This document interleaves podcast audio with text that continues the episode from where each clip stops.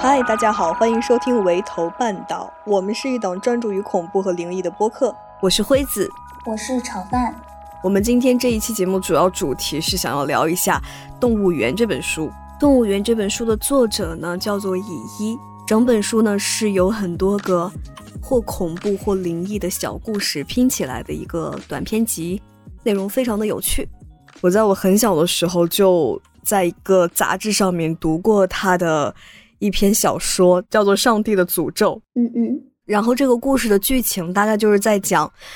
这个主角我是一个内心很自卑，还带着一点点反社会人格的这样一个主角。他们家呢，看上去是一个比较和睦的家庭，有一对父母，自己还有一个弟弟。然后自己呢是一个，至少是看起来特别特别优秀的一个长子。自己的弟弟呢是那种被父母嫌弃啊，被视为比较废物的那种类型。但事实上，这个主角他内心是很羡慕自己的弟弟的。甚至他觉得弟弟可能是能看透他所谓肮脏卑微的内心的。在小说里面，其实我没有看出来这个主角他怎么很卑微、很肮脏，感觉更像是他是一个特别高敏感的一个人，他会极度在意别人的看法。就让我想到一句话，就是“他人即地狱”。他一直活在别人的目光中，不断的折磨自己。然后这个主角他有一个能力，就是只要是他想要做的事情，只要他讲了出来，那么这个事情就会发生。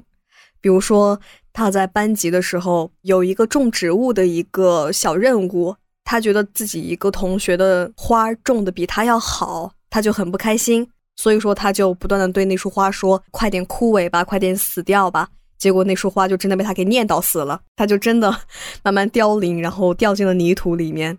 还比如他放学回家的时候，有一只狗就一直在冲着他叫，对他很不友好，然后他就很生气，然后也对大黄狗说了一些不太好的一些话，然后这条狗也死了。当他发现这个技能的时候，他就会控制不住的想要往身边的人身上用，因为他本身虽然看起来是一个很稳定的一个个体，但其实他内心。极度的在意别人的感受，当别人的目光对他造成了影响，让他无法接受的时候，他就会产生一些很糟糕的念头。于是，在有一天，他想杀死自己的弟弟，因为前面说他觉得他弟弟是一个虽然吊儿郎当，但是是唯一一个可以看清楚他是一个一个怎样的人的一个存在。所以他非常的害怕他的弟弟会揭露自己，或者不是揭露，而是像这样一双眼睛在注视着他，就已经让他感觉到非常痛苦了。所以他第一个想要杀死的人是自己的弟弟。于是他对他的弟弟说：“你的脑袋将会在几个小时之后掉了下来，并且看到你的脑袋掉下来的人也会接受这个诅咒。所以说，等于是这一个诅咒下达之后，他会像瘟疫一样全部的传开。然后第一个死就是他弟弟。”接着就是他的家人，接着就是整个世界上所有的人基本都死的差不多了。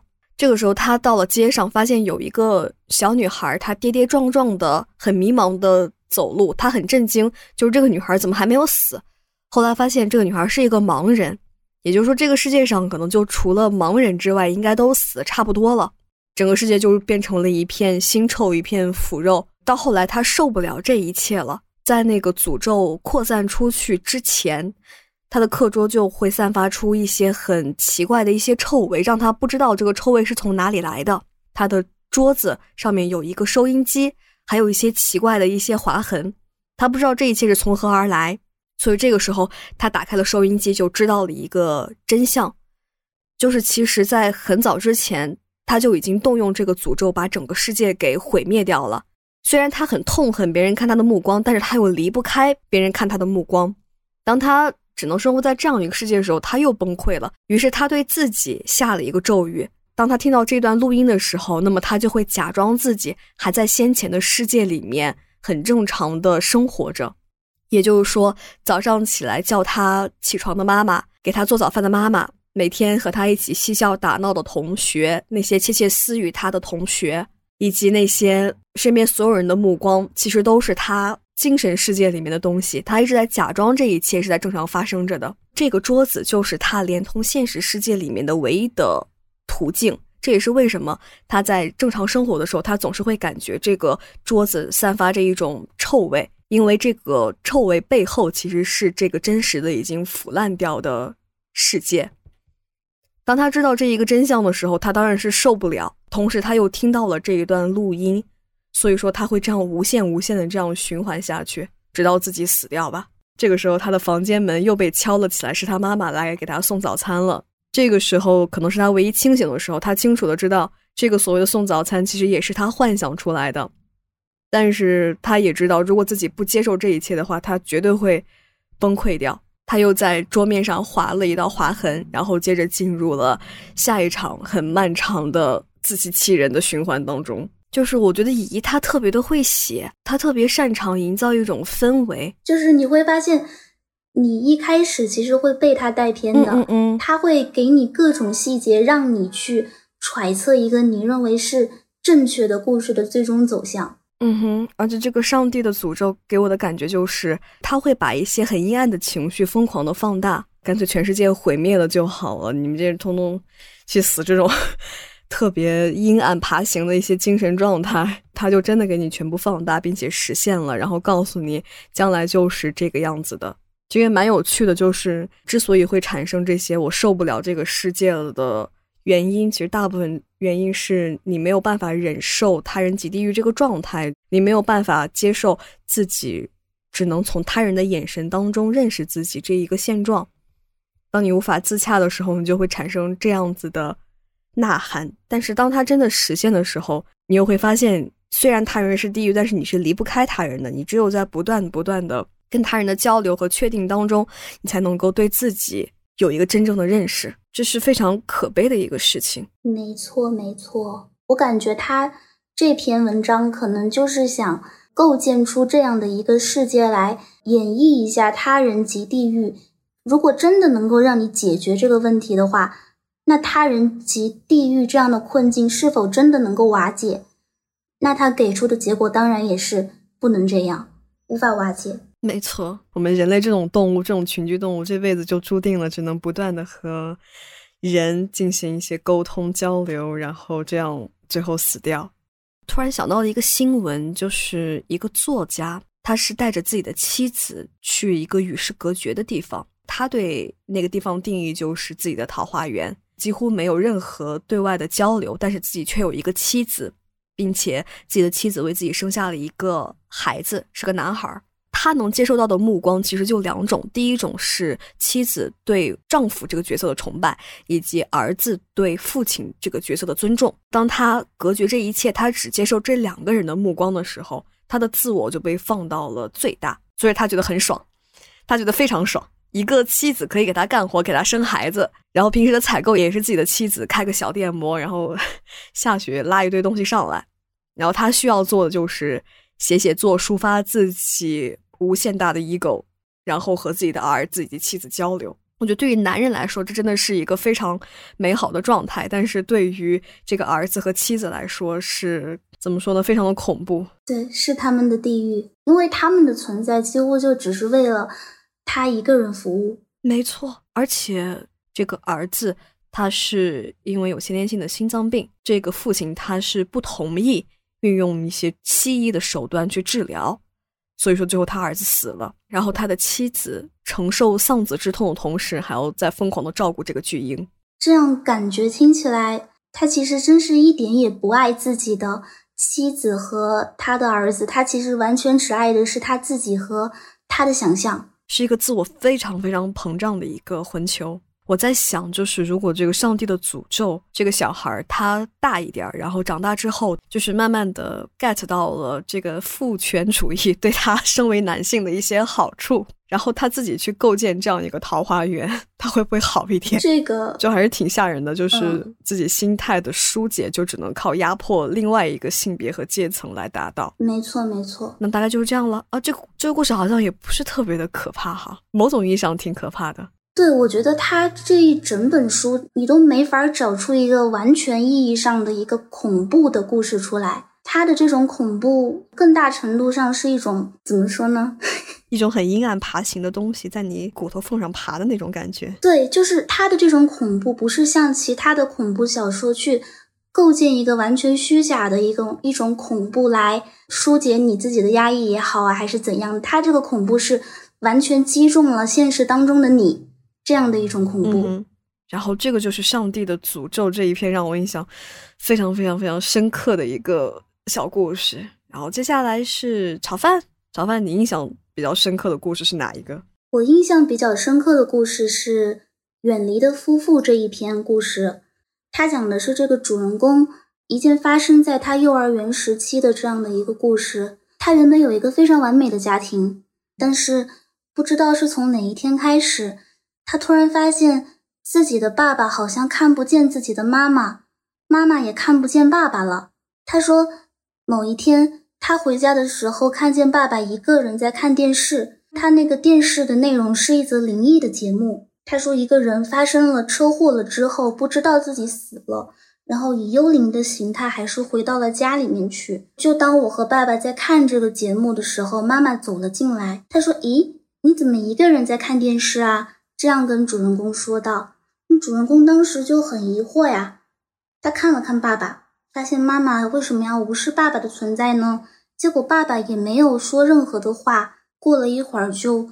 径直走回自己的房间里面去了，就是和往常很不一样嘛。要是搁以往的话，他们三个一定会很开心的交谈，一起聊天，坐在客厅里面打扑克。在此后呢，妈妈做饭的话会只做自己的和妈妈两个人的饭，爸爸则会去外面带来外卖的便当，但是带的饭也只有自己的和爸爸的。他当时虽然不明白为什么爸爸妈妈要这样，但是因为怕他们生气嘛。所以说，经常就是跑到厨房里面去吃妈妈做的饭，然后又跑回那个客厅里面吃爸爸带回来的便当，感觉营养会很均衡啊。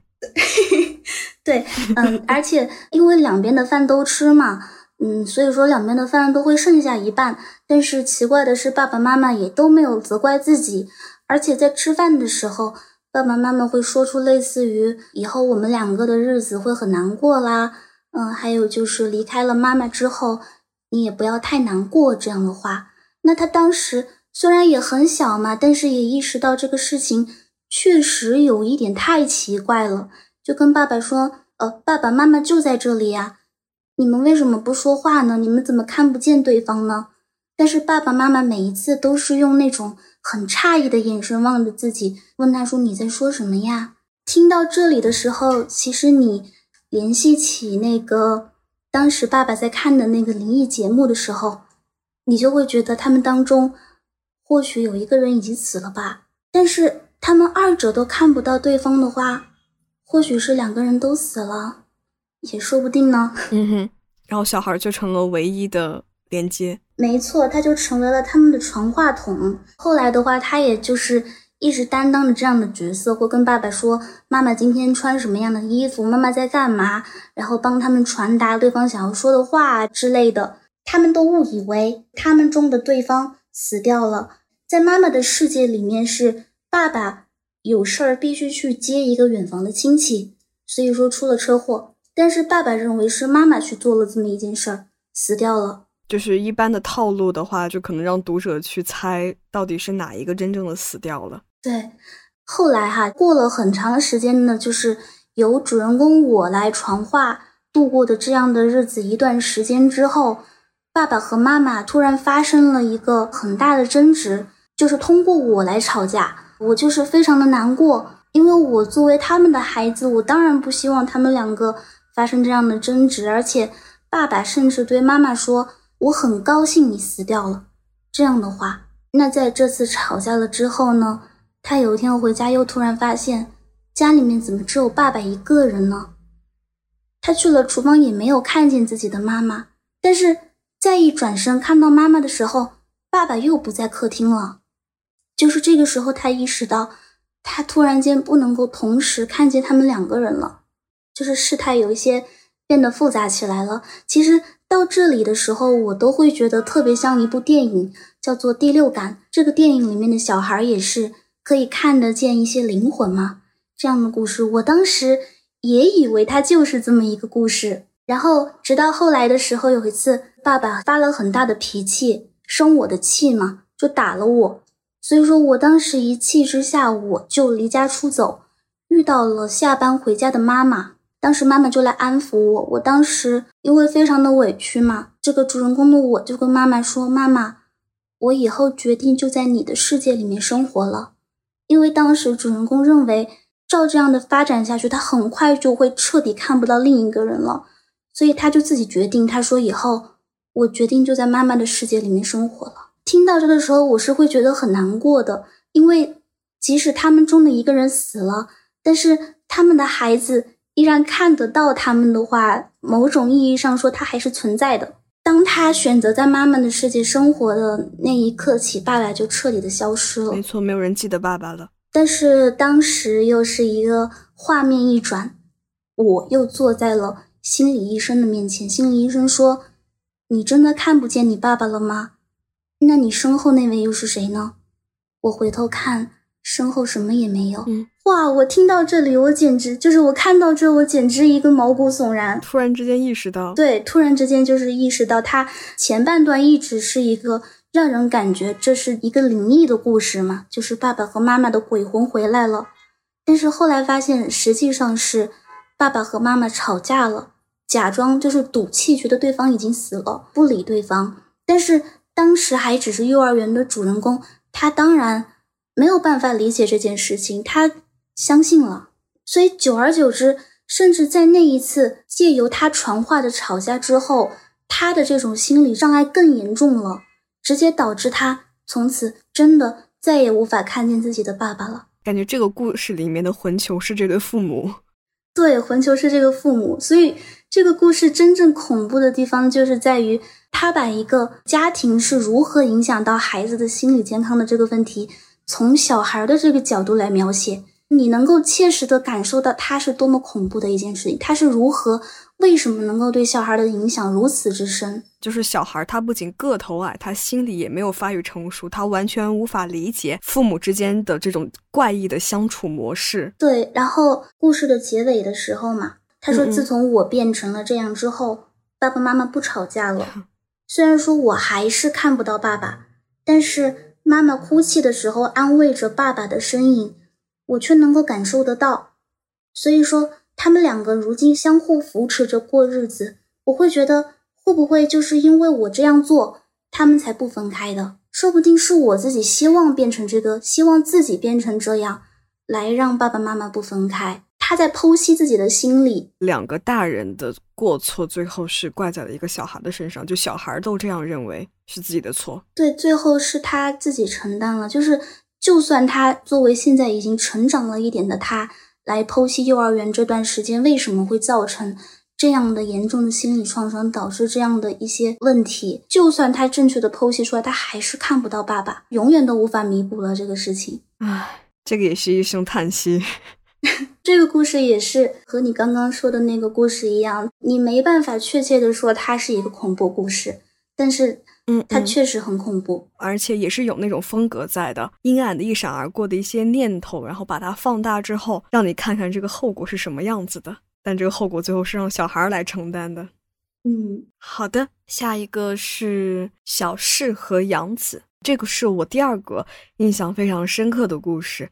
因为小世和杨子在《动物园》这本小说集里面就放在第一个，它的大概剧情就是小世和杨子是一对双胞胎，他们两个长得是一模一样的，但是在家里的待遇却是天差地别。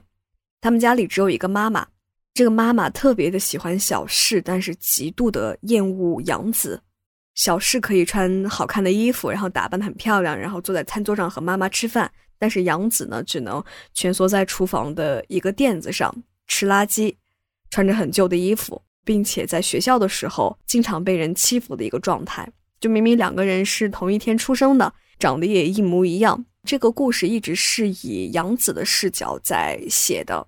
杨子他在学校在家里受到了很不好的待遇的时候，有一天他偶然遇到了一个邻居的大妈，然后这个大妈她特别的和蔼可亲。就是请杨子来吃饭，然后还跟杨子聊天，他还觉得杨子很善良，他就很喜欢这个大妈。这个大妈还因为特别喜欢杨子，就把他们家的钥匙给了杨子，然后还给了他一本书，叫做《小王子》。拿到这两个东西之后，他回到了家里。他妈妈看到杨子拿着《小王子》这本书，就非常的生气。他觉得这本书是杨子偷来的，妈妈很生气，就把《小王子》这本书给拿走了。然后杨子就很着急，因为他把那把钥匙放在了《小王子》这本书里面。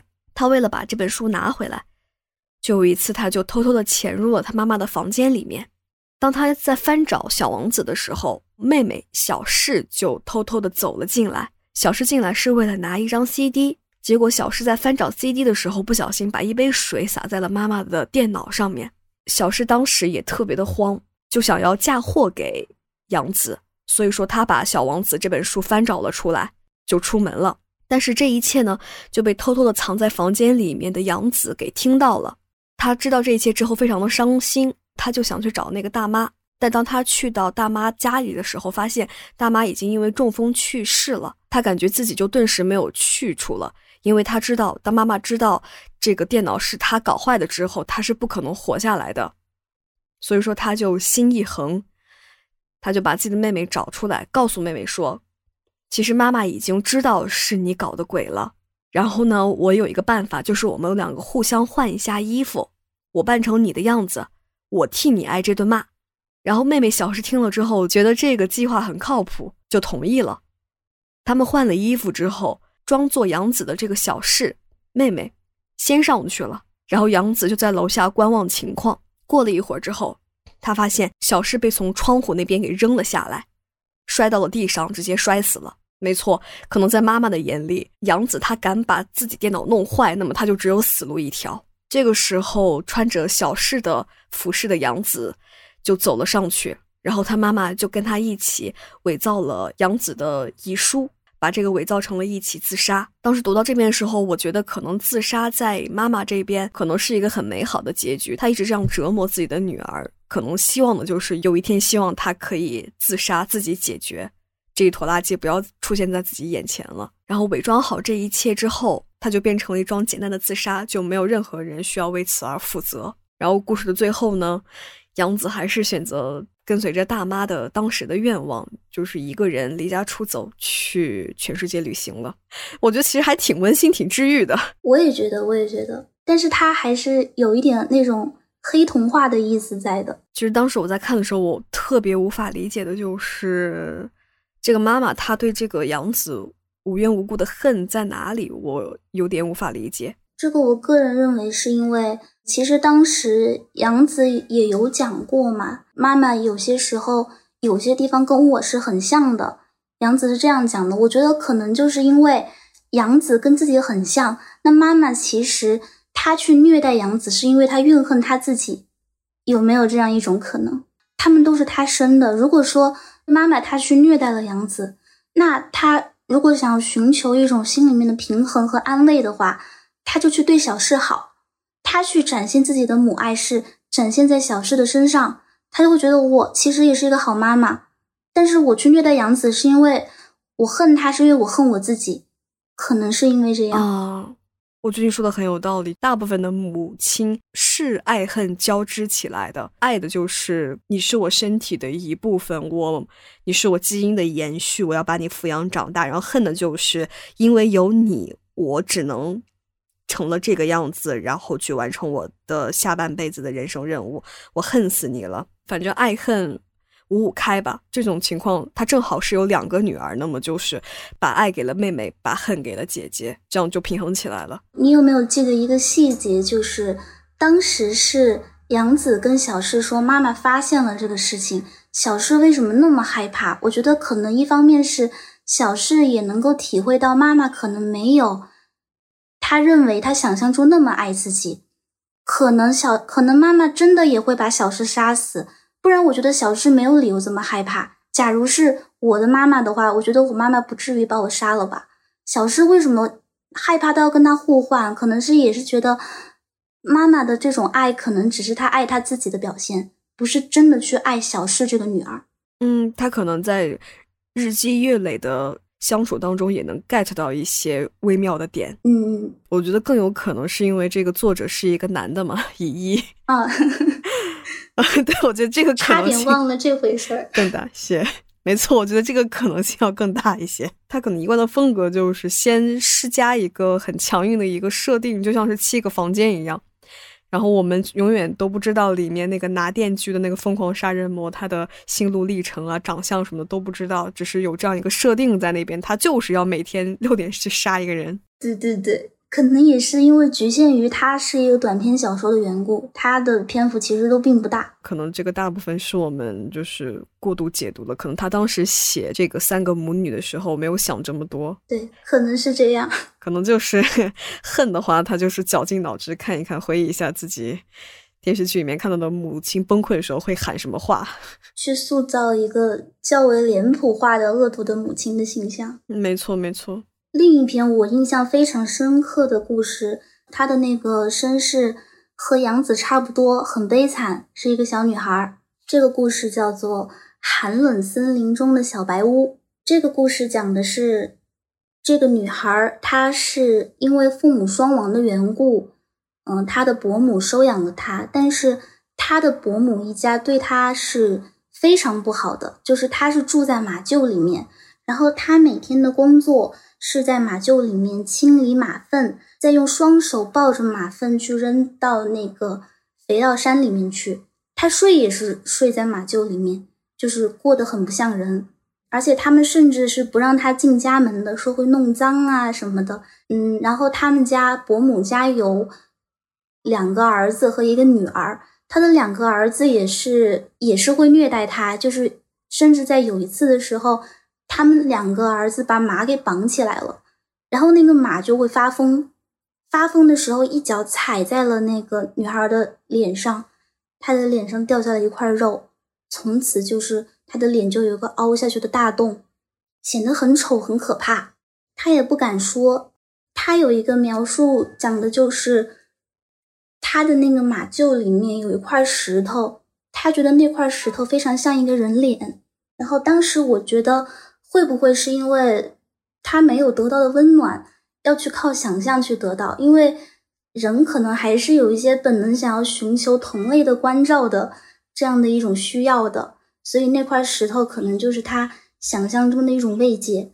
哦，就跟那个在监狱里面跟小草说话一样，就是。对对对对，嗯，然后讲了两个儿子之后，但是他们家的那个女儿是一个红色头发的漂亮的小女孩。那个女孩就是对他很好，他会借书给他看，对，也是像《小诗和杨子》里面的那个奶奶一样，会借书给他，会夸他很聪明，因为只要是那个红发女孩借给他的书，他看一遍就能背下来，天资很聪慧。我当时看到那，我就觉得非常的可惜，应该去考研的。对对对对对对，他应该替我考研。然后后来也是他借给他的书，某一天的时候被伯母发现了，然后伯母也是。非常愤怒，也觉得是他偷出来的，是他偷偷进了那个不准他进的家里面，把他给偷了出来，然后就把他打了一顿嘛。后来也是那个红发女孩被送往了一所寄宿学校里面去读书，也就是说这个地方再也没有人对她好了。嗯，当时伯母也是就是象征性的给了他一点钱，然后就是让他离开这个家，再也不要回来，就觉得这个人晦气，还进家里面偷书。这个女孩呢，她拿着那那笔钱，走在路上的时候遇到了两个人，两个男人把她的身上仅有的那点钱也抢走了，并且还对她做了非常罪恶的事情。所以她当时就觉得人类是很可怕的，她要去一个远离人类的地方，她就走到了树林里面去。那她在树林里面的生活或者是行走的某一天，她遇到了一个青年人。他说：“因为他觉得人类是可怕的，所以说就把他杀掉好了。当时就是这样说的，把他杀掉好了。呃，很简、很直接、粗暴的一个，嗯，甚至是很平淡的讲，就是讲出了这样的话来。但我觉得也很符合这个女孩的她的这种环境塑造下的她的心理。她当时杀掉了那个青年之后，她觉得那张脸非常的熟悉，她觉得很像是。”他在马厩里面看到的那张石头上的脸一样，他就把那个青年的尸体给带了回去。他当时觉得，要是能够用尸体搭一个房子出来的话，那他就有了一个住所嘛。他就觉得自己好像找到了可以搭建房子的材料。他从此之后就为了寻找搭建房子的材料去杀人，杀了很多人。甚至某一天的时候，他遇到了一个中年人，就是看到他一个小女孩走在森林里面，就跟他说：“你为什么一个人在这儿走啊？你还是早点回家为好，因为这里附近好像听说有那种杀人魔。”就是这样子劝他，然后他还是把那个中年人给杀死了。嗯，谢谢你的提醒。就是没想到吧，是我。后来他就是用这些尸体搭建出了一所白色的房子，就是寒冷森林里面的小白屋。他觉得这个房子非常好，就是即使他因为尸体嘛，弗兰的尸体很臭，但是比马厩里面要温暖很多。嗯。对，他是这样想的。直到有一天的话呢，有一个小女孩穿着蓝色衣服的小女孩来拜访他。他说：“他说我的弟弟在这里吗？我想把我的弟弟带回去，因为如果带不回去的话，我的父亲会杀了我的。这样的话，就是他也是受到了一个虐待嘛。”这个主人公的女孩就说：“不行啊，你的弟弟已经被我用来搭房子啦！”啊，真遗憾呢。然后。蓝色衣服的小女孩就说：“那我来代替我弟弟的位置，你把我的弟弟带回家好吗？”他就把那个他们家的地址告诉了他，然后他就把那个小男孩给揪出来，然后那个蓝色衣服的小女孩就钻进去顶替他的位置。听到这，我觉得很荒诞啊！是，我觉得这两个人 这个精神状态都挺美丽的。对，这也是他的就是乙一的作品的。一个魅力点所在，我觉得没错。但是女孩并没有就是遵守诺言，把那个小男孩的尸体带回去，而是在外面守着。他就他在观察那个小女孩，因为他觉得那个小女孩会就是趁他离开的时候走掉。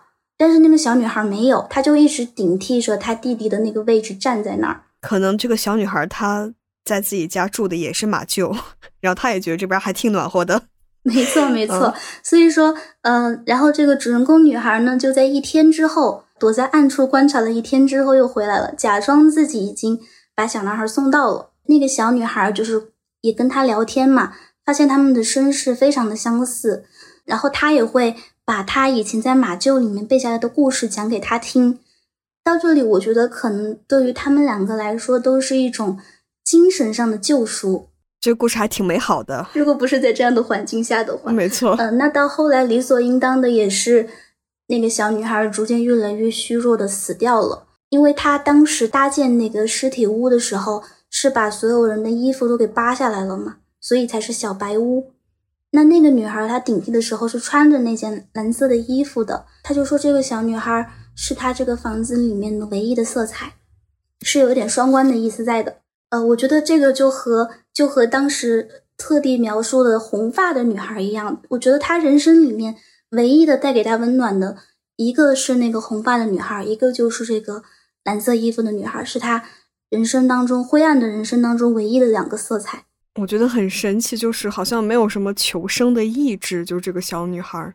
没错，没错，我也觉得是是挺荒诞的，所以说才才有那种那种无厘头的童话感嘛，就是。就是人物的塑造也都是非常之片面，就感觉他们做的任何行为都没有理由。这个故事还没有完，因为那个女孩死了嘛，他突然就觉得他想要把这个女孩的心愿完成，他就把这个尸体墙整个拆掉了。因为那个小女孩的尸体被拉出来嘛，那个尸体屋的话就会倒塌，他就把那个蓝色衣服小女孩和她的弟弟的尸体装在一个装水果的木箱里面，把他们。抱回了小女孩说的那个地址，抱回去，走到那个小女孩家门口的时候，遇到了一个红头发的女人。那个女人看到他站在门口，说：“是你呀，你一点也没变。你以后要不还是来我家帮我干活吧？我有两个非常可爱的孩子啊，我来给你送孩子了。”然后那个红头发的女人也是出差回来嘛，不知道孩子不见了这样一个事儿。